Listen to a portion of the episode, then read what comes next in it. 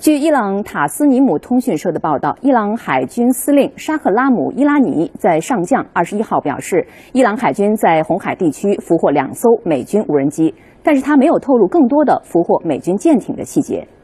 伊拉尼当天在伊朗前往红海的舰队返回欢迎仪式上称，伊朗第八十四舰队在深海，特别是红海地区，成功的开展了护航行动。